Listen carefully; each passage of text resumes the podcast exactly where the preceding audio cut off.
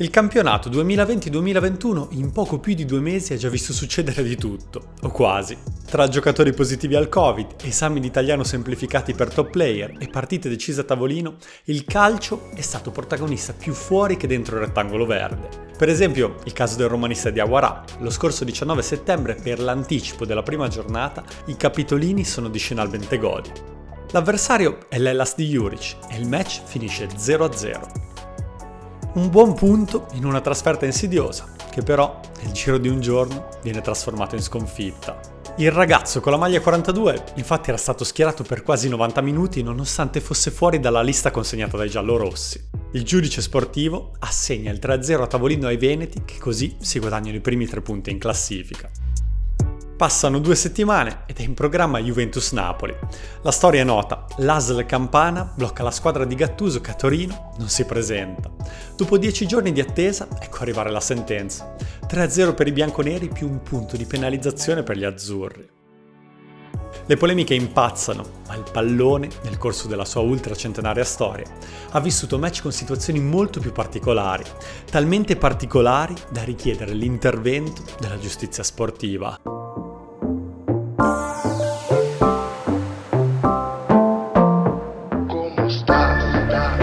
Al Meazza, per l'undicesima di andata, va in scena Milan-Roma. Quando i ventidue rientrano in campo, dopo un primo tempo terminato sullo zero a zero, Franco Tancredi, numero uno romanista, si china verso il prato. Ha adocchiato un rotolo di carta igienica e cerca di buttarlo fuori dal campo. All'improvviso, dai distinti spiove un petardo che gli esplode sul ginocchio destro. L'estremo difensore va subito a terra, ma il peggio deve ancora venire. Un secondo petardo scoppia a pochi centimetri dalla sua mascella, facendogli perdere i sensi. Tancredi non si muove e i medici corrono subito verso di lui. Il dottor Alicico capisce l'entità della situazione e gli pratica un massaggio cardiaco, di fatto salvando il giocatore, che viene portato negli spogliatoi. Al suo posto entra un diciassettenne debuttante, non tanto alto e dal fisico non certo longilineo. Diventerà uno dei portieri più forti della storia di questo sport. Si chiama Angelo Peruzzi. Virdis segna su rigore, ma appare chiaro che i due punti non andranno ai rossoneri. Così sarà zero a due a tavolino, inappellabile. Tancredi, sconvolto e deluso non appena ripresosi dall'incidente, avvicinerà Dino Viola. Presidente, io smetto. Questo non è più un gioco e io mi vergogno. L'ingegnere riuscirà a fargli cambiare idea e il ragazzo, dopo altre due stagioni nella capitale, chiuderà la carriera al Torino. Stessa città, ma sponda bianconera, nella quale si trasferirà nel millenovecentonovantadue il suo vice in giallorosso.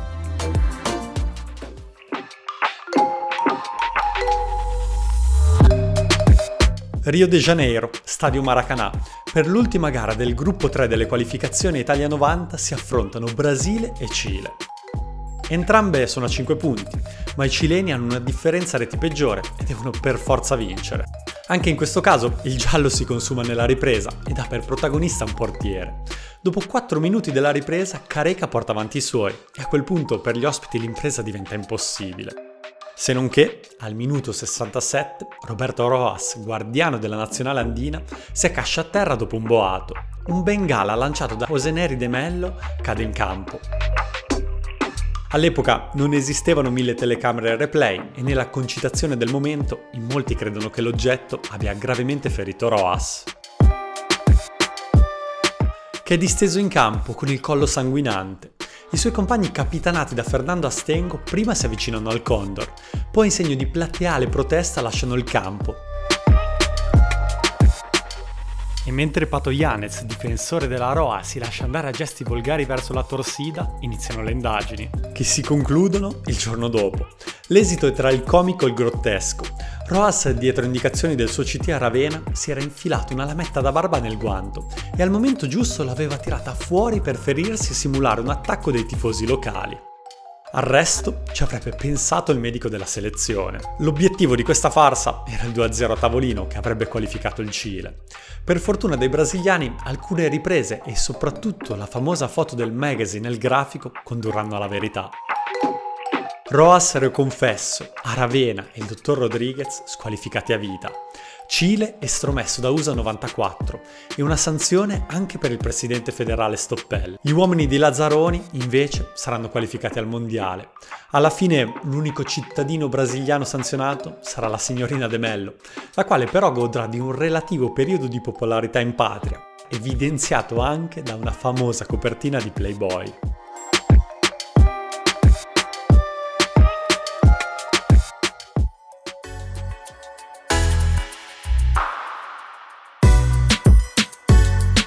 Stai giù, due parole che hanno deciso un campionato insieme a una monetina da cento lire. Lui, Salvatore Carmando, il diretto interessato, ha sempre negato di averle dette. Il dubbio rimane, ma la cosa certa è che un episodio che di sportivo a poco ha finito per indirizzare uno dei campionati più combattuti di sempre. Stagione ottantanove novanta, Milan e Napoli si giocano il tricolore. È la trentunesima giornata di campionato. I rossoneri sono primi a quarantaquattro punti, mentre i partenopei inseguono a quarantatré. È un turno decisivo perché mancano quattro partite al termine. Quel giorno gli uomini di Sacchi fanno zero a zero, non senza polemiche per il rossoblù a Bologna. Stesso risultato di Atalanta-Napoli, ma a tredici dalla fine la situazione a Bergamo inizia a surriscaldarsi. Dagli spalti qualcosa vola in campo e un oggetto, la famosa monetina, colpisce il centrocampista azzurro Alemão. Carmando entra subito in campo e cura quella che sembra una grossa ferita, ma che invece si rivelerà poco più di un'abrasione, e pronuncia quelle famose parole.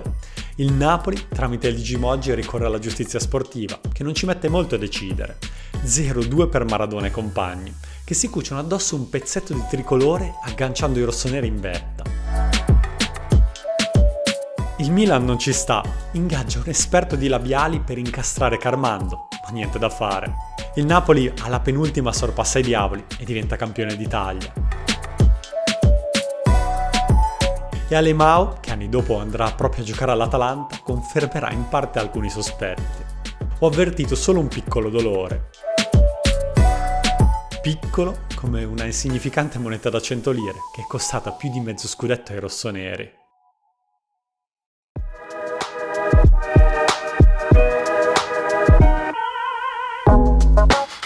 Non passano nemmeno dodici mesi e ancora il diavolo è protagonista. Quarti di finale di ritorno della Coppa Campioni. Al Velodrome i milanisti devono vincere, visto il pareggio per uno a uno dell'andata. Ma il Marsiglia non è una sorpresa del torneo, anzi è uno squadrone che in Francia domina e che in Europa si sta facendo largo. A un quarto d'ora dalla fine, Chris Waddle fa uno a zero con un gran tiro al volo. Al Milan basterebbe un gol per andare ai supplementari, ma a un minuto dalla fine, mentre lo stesso Waddle si divora il due a zero, succede un imprevisto. Un riflettore dello stadio si spegne. L'arbitro, lo svedese Karlsson, interrompe il match e rimanda fuori dal rettangolo verde i fotografi che già si apprestavano a fotografare i francesi in trionfo. A questo punto inizia una delle scene più surreali che il calcio moderno abbia mai messo in mostra. I calciatori sono a bordo campo in attesa di notizia e il team manager Ramaccioni ai microfoni della Rai ricorda che la squadra avversaria ha quarantacinque minuti di tempo per sistemare il guasto, altrimenti sarà zero a tre a tavolino. Intanto insieme a Ramaccioni è sceso dalle tribune anche Adriano Galliani. Passano venti minuti e il fischietto ordina di riprendere a giocare. Il riflettore è ora parzialmente acceso e secondo Karlsson si può proseguire. Alcuni, tra cui Baresi e Gullit, non sono d'accordo e allora ecco Galliani indossare i panni del risolutore. Andiamo via, prendo io la decisione. Con continui gesti delle mani indica ai suoi di lasciare lo stadio. Si sbraccia, entra in campo, si becca una marea di fischi e mette la firma su una delle più brutte pagine della storia del Milan. Le luci funzionano alla perfezione e alla UEFA non rimane altro che ratificare il due a zero a tavolino per i marsigliesi. Bisogna saper perdere, scriverà Gianni Mura su Repubblica il giorno dopo. Nemmeno una lettera di scuse ufficiali da parte di Berlusconi cambierà la decisione. Rossoneri sconfitti ed estromessi dalle coppe per la stagione successiva.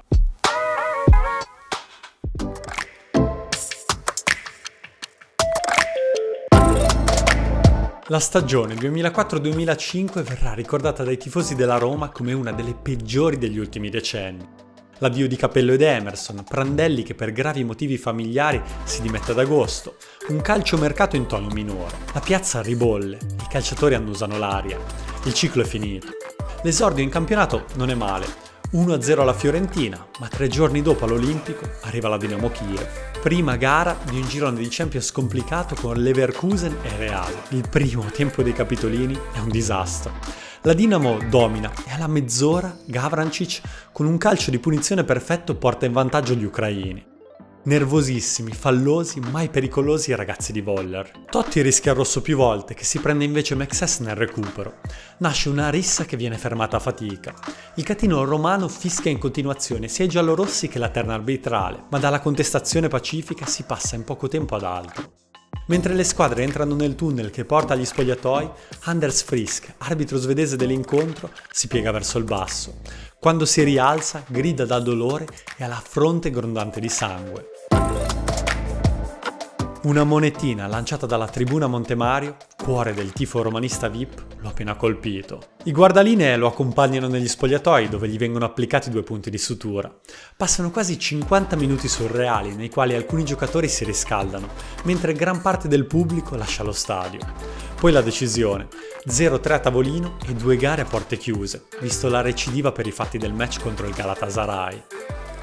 Spero solo che il colpevole venga preso immediatamente, così potrò vederlo in faccia, dirà un furioso Franco Baldini. Vana speranza, a distanza di sedici anni, la mano che lanciò la moneta della vergogna resta ancora ignota.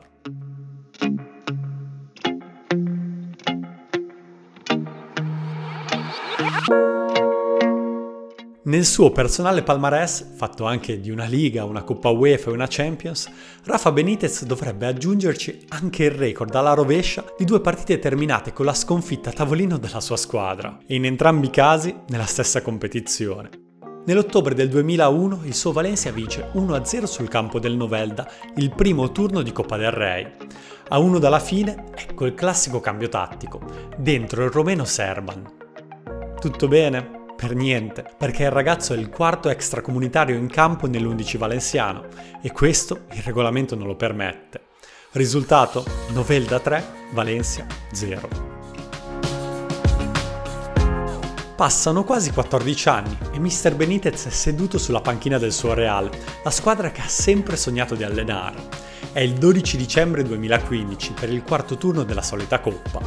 Vince tre a uno in Andalusia contro il Cadice. Il primo gol lo segna una meteora madrilena, Denis Cheryshev. Il tecnico spagnolo, a dire il vero in questo caso, è il meno colpevole.